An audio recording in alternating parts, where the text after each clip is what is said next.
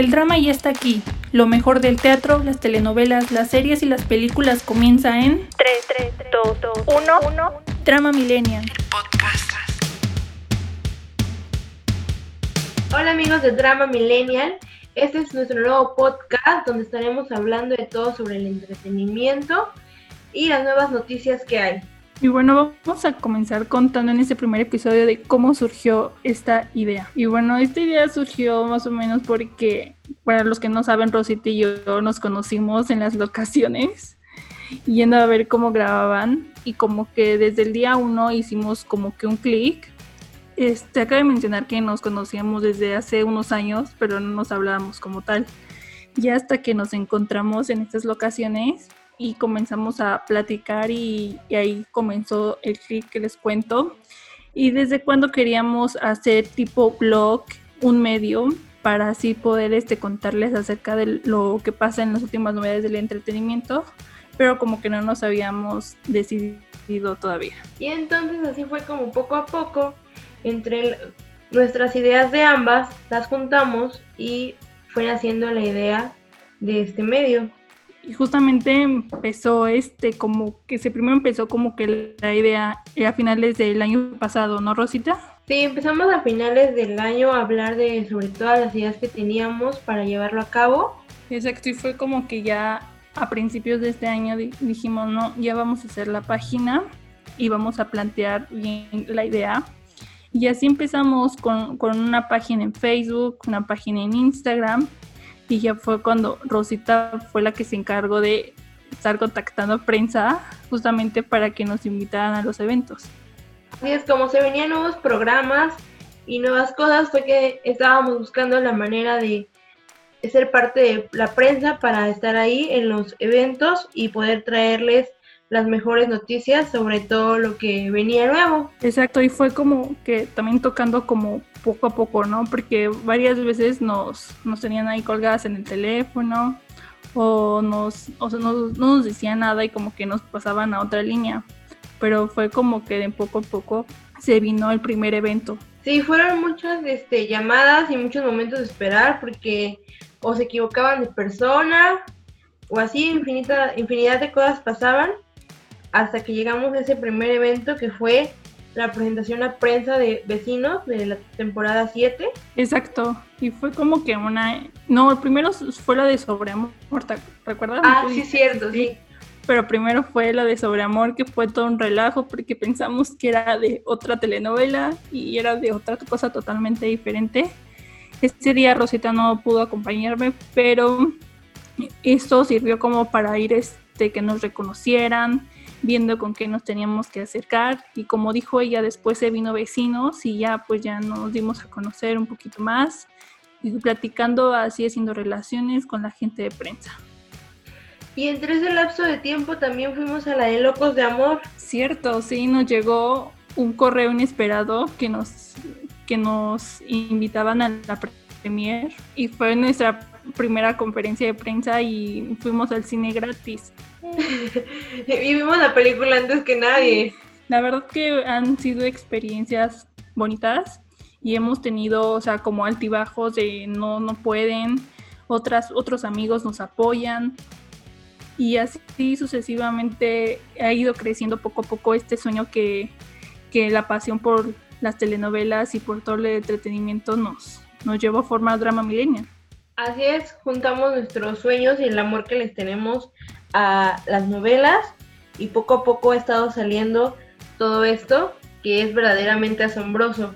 Esa fue nuestra primera conferencia de prensa como tal y la verdad es que no éramos tan expertas, pero como dicen, poco a poco se va generando un poquito más la confianza, la experiencia y el miedo de tomar fotos, entrevistar, preguntar cualquier cosa y bueno, eso es poco a poco y estamos muy felices de crear este medio blog y ahora este podcast. Sí, así estamos muy felices de poder hablar de algo que nos gusta mucho y poder llevarlo a un medio y hacer que ustedes conozcan más acerca de lo nuevo que se viene estrenando.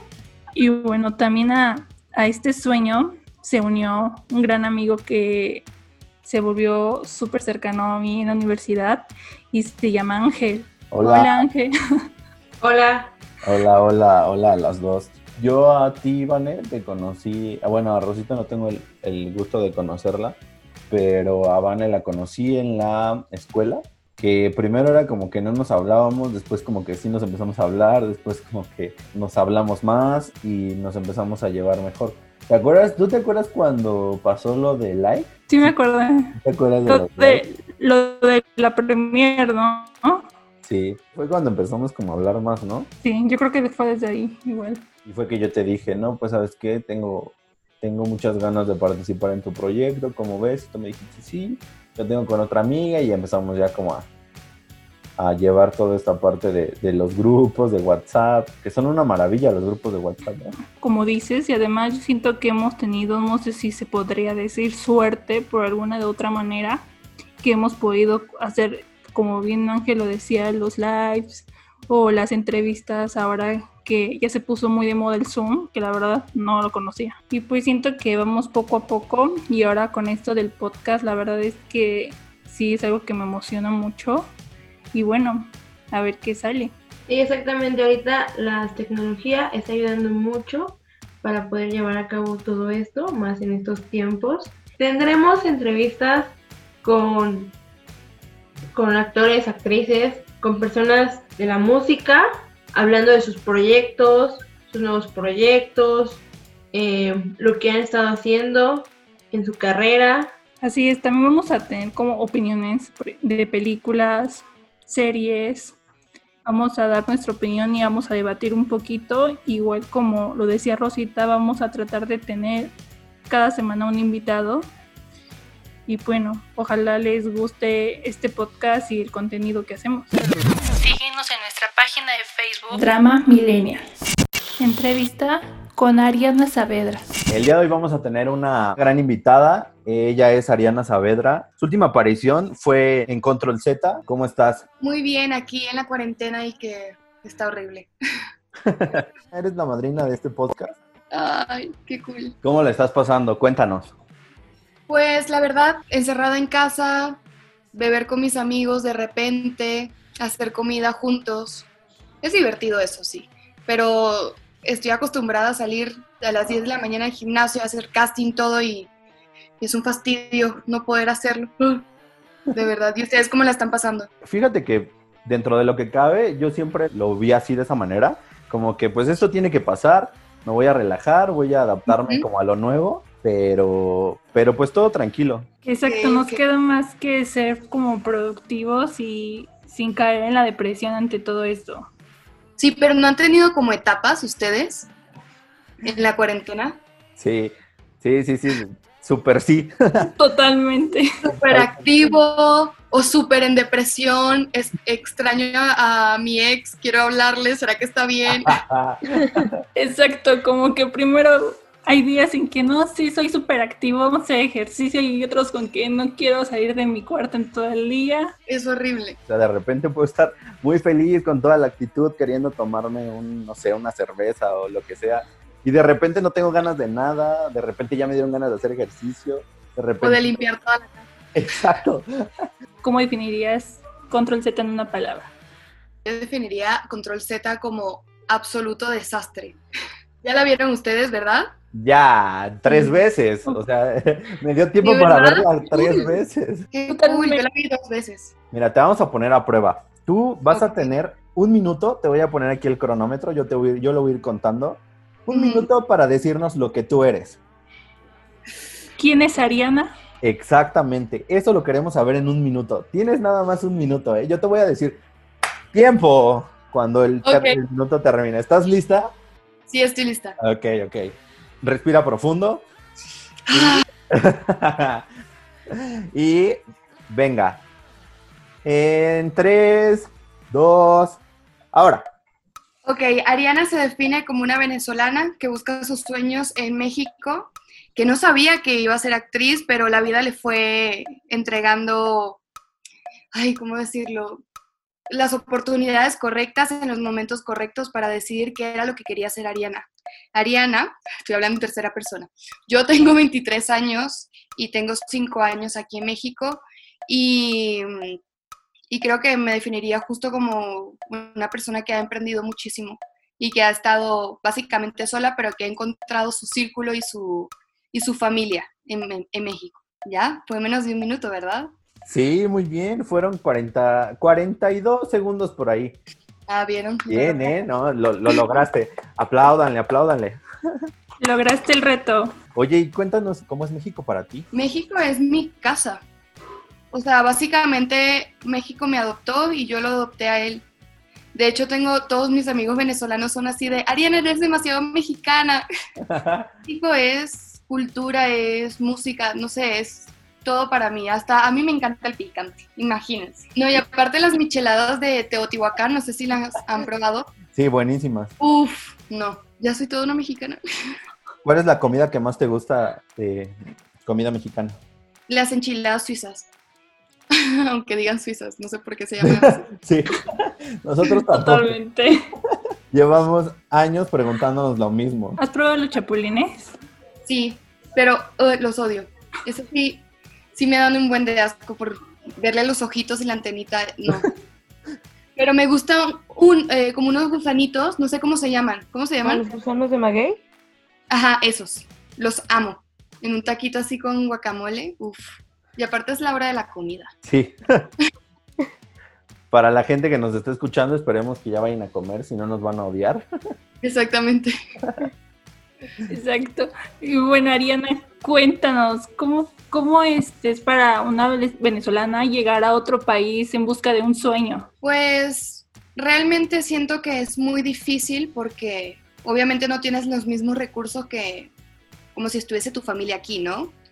O sea, mis prioridades al comienzo fueron tener una casa, tener un refri, o sea, una cama, o sea, como que mi vida empezó muy temprano. Yo llegué aquí a los 18 años.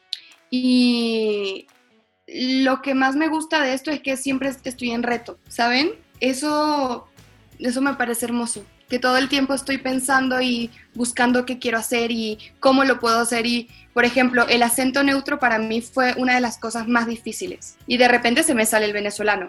Sí. Pero, o sea, estar en el CEFAT, estudié en, Azteca y fue dos años y la carrera duró tres años de que me dieran acento, acento, acento y yo decía, pero ¿por qué? Si yo hablo bien, si yo hablo bonito, si esta es mi forma de expresarme. Y, y entender que era por trabajo y entender que tenía que amar muchísimo más la cultura mexicana y sus formas de decirlo sus chistes fue algo muy bonito, y- pero muy difícil a la vez. Qué cool que hayas, este, que, que hayas vivido todo este proceso y poco a poco estés sintiendo a México como, par- como tu casa, tu segundo país, se podría decir. Ahora cuéntanos de Control Z. Yo tengo, yo tengo una duda, yo tengo una duda, así. Yo te, yo te estaba estudiando, quiero que sepas que yo te estaba estudiando. Uy, qué miedo. Entonces, ¿Eres un hacker más? ¿O qué? ¿cómo es para ti? Yo sé que, que tú hiciste casting para ser la, la protagonista. Entonces, el, ¿cómo tomaste tú esta parte de, de cuando te llaman y te dicen, sabes que tenemos este papel para ti? Y, eh, va a ser la, o sea, tu primera vez en Netflix. Ay, o sea, yo realmente no sabía que iba para ese casting. O sea, yo no sabía que Sofía era la protagonista. Ok. Pero cuando, cuando me llaman, me dicen, Ariana, vas a, te queremos proponer para un papel secundario. Es muy pequeño, pero bueno, tú quieres y yo absolutamente quiero estar en Netflix, no me importa porque simplemente tener la oportunidad de estar en esa producción quiere decir que yo voy a conocer directores, este, directores de fotografía, actores. va- eh, quiere decir que voy a estar en una fiesta enorme, ¿me entiendes? En donde voy a conocer mi- mis próximas oportunidades. Y lo cool de, Control Z fue que yo venía por cuatro escenas habladas. Y mm, ese es mi gato que quiere participar en, en el podcast. Pero, eh, ay, ya va, me perdí. Freya. Tres, dos. Básicamente lo vi como una oportunidad. No lo vi como, ay, eres árbol número 3. Ah, ya me acordé, ya me acordé lo que iba a decir. Que justo en Control Z me dieron la oportunidad de más escenas. Entonces yo venía por cuatro escenas habladas y terminé teniendo siete, ocho escenas habladas. Y eso estuvo muy cool porque al final vieron mi trabajo y vieron mi, mi compromiso y, y eso me llena muchísimo más. Y quién sabe la segunda temporada si vaya a tener un poco más de protagonismo o algún tipo de, de historia, o sea, ojalá. Yo estoy igual que ustedes, yo no tengo la menor idea de lo que va a suceder. ¿Cómo fue tu primer casting? ¿Lo recuerdas? Mi primer casting eh, fue para Imagen, Ajá. para una telenovela de venezolana. O sea, sí. dos años estudiando acento neutro para que me enviaran a un casting de venezolana. Pero eh, yo estaba muy nerviosa. Realmente decía, ya ni siquiera sé hablar como venezolana. Y Control Z fue el segundo casting que hice realmente. Y lo bueno fue que me tocó con un director de casting súper amable, me entendía, hicimos como cuatro tomas, me dijo, quiero ver todo en tu mirada, relájate. Ok. Y yo cuando salí de ahí fue así como, bueno, al menos me queda esta linda experiencia, ¿no? Porque yo siempre que salgo de un casting, yo digo, no voy a pensar en esto, lo voy a soltar para Sí. no sentirme mal. Como que te quedas con esa incertidumbre de qué, qué habrán pensado de mí, lo habré hecho bien, lo habré hecho mal. Sí, ¿será que soy suficiente? ¿Será que, sabes? Es que te, es que un casting depende de tantas cosas, hasta de tu altura, de tu color de pelo. Sí. O sea, es impresionante. ¿Qué consejo le das a estas personas que van a hacer su primer casting? Mi consejo sería prepararse al menos dos días antes, saberse el texto de, de pa'lante para atrás, así, tal cual, y, y sobre todo disfrutárselo, jugar, porque a veces, porque nos dan solo 10, 15 minutos para hacer un casting y, y hay que pasársela bien. Siento que ese es el mejor consejo que podría dar. ¿Esperabas el éxito que tuvo? No. Aunque en las, en las grabaciones siempre decíamos, ¿qué estamos haciendo? Y todos decíamos, un éxito. O sea, Eso. Esa es la actitud, es la llamaron. actitud. Eso es lo bueno. y, y estuvo muy gracioso porque meses antes todos estábamos muy nerviosos. Tenemos un, un grupo de WhatsApp de que decíamos, a ver, tenemos que, que no generarnos tantas expectativas sobre este proyecto. Sea lo que sea, va a estar bien. Y parte 2, un exitazo, un mes de en el top 10 de Netflix en toda Latinoamérica. Y eso es hermoso. Sí, no, hermosísimo. Exacto, y como dices, ya un mes y siguen en el top 10 y es una locura. Y aparte las redes sociales este, están impresionantes, todos los tweets, todos los mensajes que llegan a todo el elenco. Fue una serie que de verdad este, fue un boom. Y más que es mexicana y, o sea, es padre reconocer la- las producciones mexicanas que tienen un gran éxito, como fue Control Z. La, la verdad es que yo la otra vez estaba, justamente ahorita que tocas ese punto, Vane, de, de las, de las redes sociales, yo siempre hay una red social con la que batallo más. O sea, en mi caso, por ejemplo, es Twitter. ¿Por qué? Porque me entero de muchas cosas, pero también es, a la vez la siento yo innecesaria. ¿Ustedes cómo ven esto? Tú, Ariana, ¿cómo ves, cómo ves esto? ¿Qué red social eliminaría? Sí, tal cual. Que dices, esta no, no se me da. Eh, um, TikTok. Es una respuesta, es una respuesta que apuesto a que ninguno de los tres imaginábamos. ¿eh? ¿En serio? A ver, Sí. yo, yo le veo el lado positivo a todas las redes sociales. Por ejemplo, Twitter para mí es un lugar en donde yo me, yo me entero de todas las noticias de todo el mundo, Sí. pero sí tiene una parte negativa que es la gente es muy hater, Sí, absolutamente.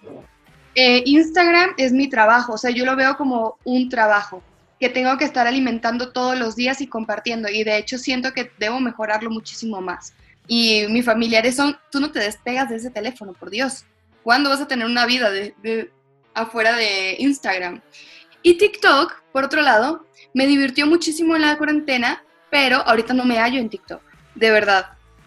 Hasta Ujú. borré la mitad de mis videos, pero están divertidos, pueden ir a verlos. Hablando de estas redes sociales, recuérdanos tus redes sociales para que vayamos y te sigamos todos. Claro que sí. Mi Instagram es ario- arroba Ariana Saavedra con doble A y B chica. Mi Twitter es arroba Ariana Saavedra y guion bajo. Eh, mi TikTok igual que el Twitter. Y, y ya, no tengo otra. Ah, no, ya no tengo otra. El WhatsApp, ¿verdad? WhatsApp 55. ¿A qué situación vergonzosa de tu vida le darías control Z? Que digas, no quiero ni acordarme de ese momento, no, gracias. Uy, a ver, en la universidad estudié relaciones internacionales en Venezuela eh, un semestre y luego me vine para acá.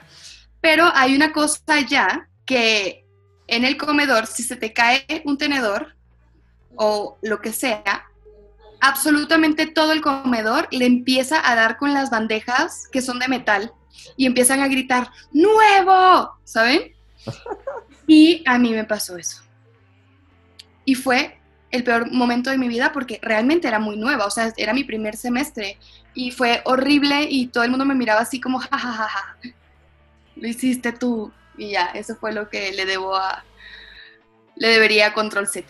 Un momento muy bueno que recuerdes que te gustaría que se repitiera todo el tiempo. ¿De mi escuela? De tu vida en general. Creo que quisiera que se repitiera alguna Navidad con toda mi familia en Venezuela. Eso sería hermoso.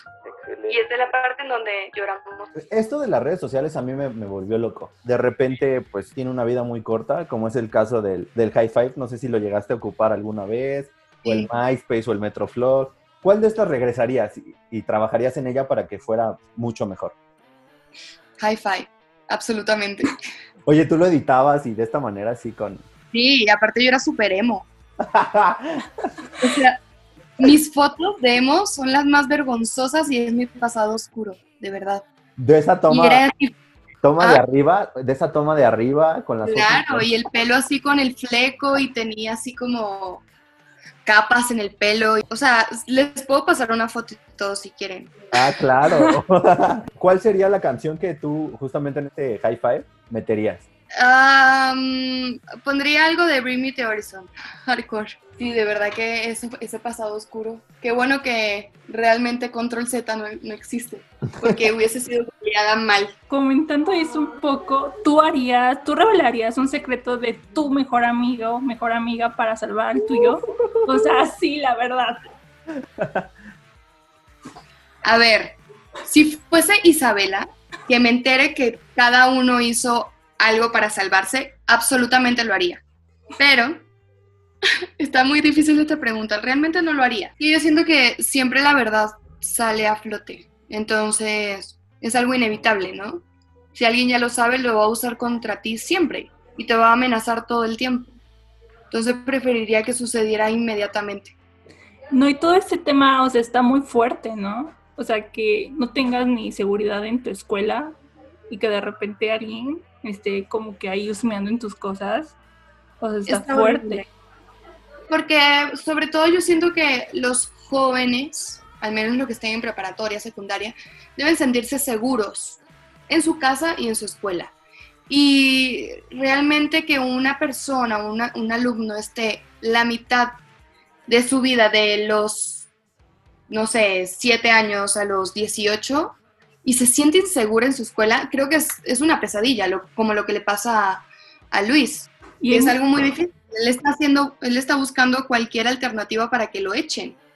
Pero una, un niño de esa edad no tiene la madurez para hablarlo directamente. Es muy difícil.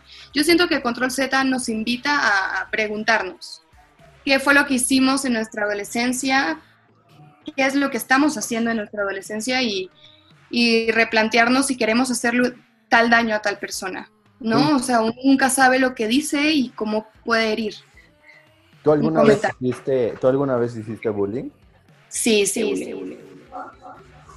Pero Ajá. no, no es algo como Control Z, o sea, realmente eran chistes muy tontos, pero hoy digo como, ¿cómo se habrá sentido esa persona, no? Sí, claro. Y está muy feo, y creo que una de las, no sé, de, de lo que me enseñó Control Z fue eso, fue irme a, a, mi escuela y decir qué hice y qué no hice. O sea, yo me consideraba una líder, pero lo cambiaría, ¿saben? ¿Qué le dirías a esa persona a la que le hiciste? Ay, lo siento mucho. no era mi intención. No era mi intención y era muy inmadura. Siento que Control Z definitivamente te invita a pensar cómo fuiste tú en el colegio. Y de hecho, gente que conozco que le ha dado la oportunidad porque salgo yo, de 50 años, mi mamá ¿sabes? Mi papá me dicen, Ariana, me encantó, me atrapó, me gustó, me recordó. Yo puedo decir que esa, no sé, que Natalia fue una chava que yo conocí que, ¿saben? Como que Rosita también le tengo una cara puesta porque justo yo viví algo muy parecido en mi escuela cuando estaba pequeña.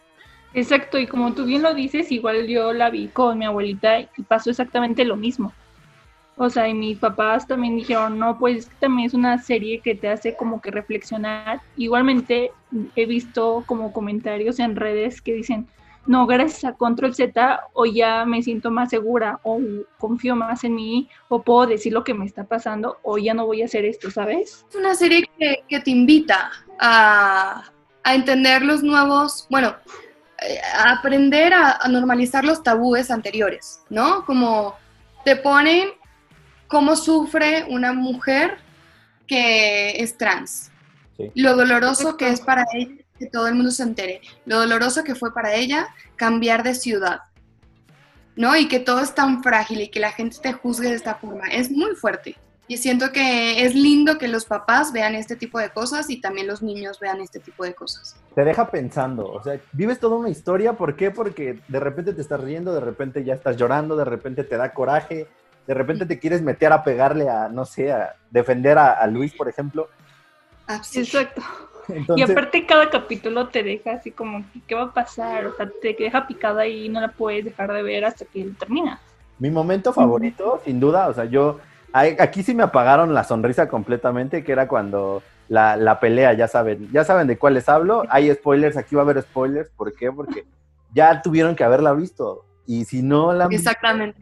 Exacto. Y si no, y si no ¿qué hacen aquí? Vayan a verla. Pónganle pausa a este podcast y vayan a verla. Sí, es, es un momento clímax para la serie, es un momento de... Yo siento que ahí... Bueno, te voy a contar la historia de cuando yo leí el guion y él decía que él era el hacker. Ajá. O sea, yo, yo tuve solo cinco primeros capítulos y los demás no los iban dando porque se suponía que no podíamos saber quién era el hacker. Y yo lo estoy leyendo y yo me estoy imaginando toda la película leyendo los, los guiones. Y cuando dice, yo soy el hacker, no, yo dije, ¿qué? No puede ser. O sea, le di una vuelta, fui por agua y dije, yo tengo que seguir leyendo estos guiones, necesito saber qué pasa. Imagínate lo bueno que estaba el guion. Y gracias a ese guion también la serie es increíble. Exacto, y además como que yo también decía en cada capítulo, este es el hacker, y no, y no era, ¿sabes? O sea, como que sí te, como que te confundía un poquito y, o sea, eso fue lo que atrapó 100%. Está bueno el suspenso. Y bueno, Ariana, ahora cuéntanos tú cuál fue tu momento favorito de la serie al momento de grabar. ¿Qué fue lo que más te gustó? A mí me encantó la escena que tuve con Natalia, que ella me vende la, la funda Gucci, ¿no? ¿Saben esa parte? Sí. Y me encantó tanto decirle que, ah, estás vendiendo todas tus cosas porque necesitas recuperar el dinero en la luna. Pero me encanta el cinismo con lo que lo dice Regina. Sí.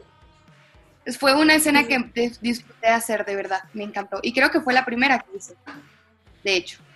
Ah, no, la primera pinche ratera. y hasta un, hay un audio de TikTok, o sea, hay varios videos que han hecho justamente esa escena con Natalia. Sí, yo lo hice, de hecho. Deberían hacerlo y etiquetarme, por favor. Sí, te vamos a etiquetar. Todos vayan a hacerlo. claro, pueden hacer el, el, dúo conmigo y ustedes son Natalia. Para la gente que, que no ha visto la, la, serie de Control Z, ¿por qué hay que verla? Realmente, lo que yo les diría a ustedes es que, a ustedes que me están escuchando en este momento, es que es una gran oportunidad para ver las cosas desde un punto distinto es una gran oportunidad de, de, apoyar las producciones mexicanas, de tener un argumento sobre las situaciones que están sucediendo en este mundo y, y sobre todo porque hay un nuevo talento en Control Z que estoy segura que van a ser súper fan de seguirlos en las redes sociales, de saber de sus vidas. Siento que hay mucho contenido que deben ver. Nos encantó verte en Control Z y de seguro te van a llegar proyectos increíbles. ¿Nos puedes contar si tienes proyectos en puerta o qué te gustaría hacer? después de si te gustaría estar en la segunda temporada, que obviamente te queremos ver ahí. Pues muchas gracias de verdad por esas lindas palabras. Eh, yo lo que me gustaría hacer luego de esto es comedia. Tengo ahí como un gustito culposo con la comedia y que me gustaría probarle y aprender de la comedia. Y este sí, absolutamente nos vemos en la segunda temporada. Va a estar increíble. Yo estoy muy emocionada y sobre todo quiero que, que se acabe esta cuarentena para poder trabajar y, y crecer, ¿no? Porque siento que, bueno, aunque la cuarentena nos ha hecho crecer muchísimo internamente y emocionalmente, también tengo demasiadas ansias de crecer profesionalmente, sobre todo teniendo un exitazo como Control Z. Voy a decir mis redes sociales para que no dejen de seguirme. Mi Instagram es arroba Ariana Saavedra, mi Twitter igual, pero con un guion bajo. Eso es todo. Te faltó el doble A, B es que es un problema, de verdad. Nunca, nunca saben cómo escribir Saavedra. Ni Ariana. Siempre me dicen Adriana, Oriana, Ariana. Y yo, ay. que sigan los éxitos. Muchísimas gracias. Ya nos veremos pronto. Un beso enorme. Síguenos en Instagram. Drama.millennials.